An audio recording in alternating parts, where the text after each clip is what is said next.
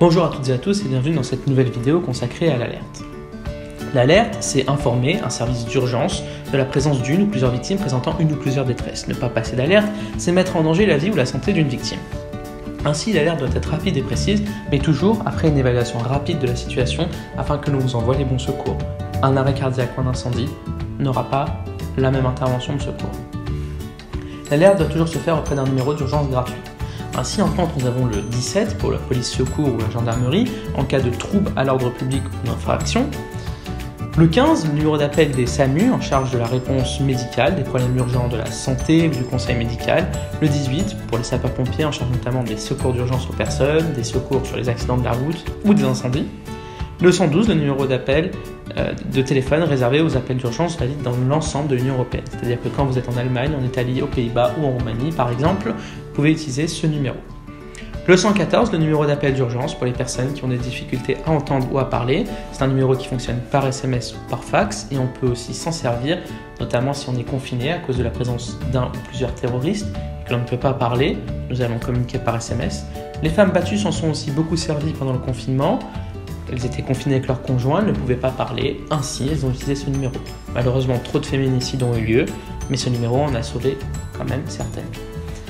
Que comporte l'alerte? L'alerte comporte trois informations essentielles, le numéro de téléphone, si l'appel coupe, l'opérateur pourra vous rappeler, et surtout, si les secours arrivent et qu'ils ne vous trouvent pas, ils pourront vous appeler, cela fera gagner du temps. Une localisation précise, l'opérateur que vous avez en face ne sait pas forcément dans quelle ville vous vous situez, car il travaille dans un département ou dans un secteur. Et localisation précise, ça veut dire aussi si vous parlez d'avenue du Général de Gaulle, il y en a dans plusieurs villes mais aussi si vous vous situez dans un appartement, donnez l'étage, le numéro d'appartement, l'interphone. Si vous avez un témoin, vous pouvez le mettre à l'extérieur pour qu'il attende les secours. Vous devez ensuite donner la nature du problème, ce qui permettra de savoir quel type de secours on va vous envoyer.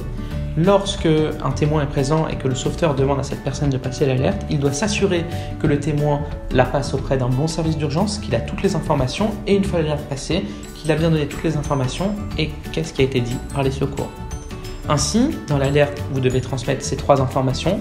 Pas de panique si vous en oubliez une, l'opérateur en face, c'est son métier, il vous le rappellera. Ensuite, vous répondez aux questions posées par les services de secours. Si vous n'avez pas la réponse, vous n'inventez pas. Vous appliquez les consignes données et vous raccrochez que sur instruction de l'opérateur. Résumons ensemble. Dans une alerte, nous avons trois informations le numéro de téléphone, la localisation précise et la nature du problème. Nous la donnons auprès d'un service d'urgence, le 15 SAMU ou le 18 les pompiers, 17 police secours, 112 numéro européen et 114 les sourds et malentendants qui fonctionnent par SMS. Vous retrouverez un lien dans la description de la vidéo avec tous ces numéros. Voilà ce qui est une bonne alerte. J'espère que la vidéo vous a plu, n'hésitez pas à la partager et à vous abonner. On se retrouve très vite pour une nouvelle vidéo. A très bientôt.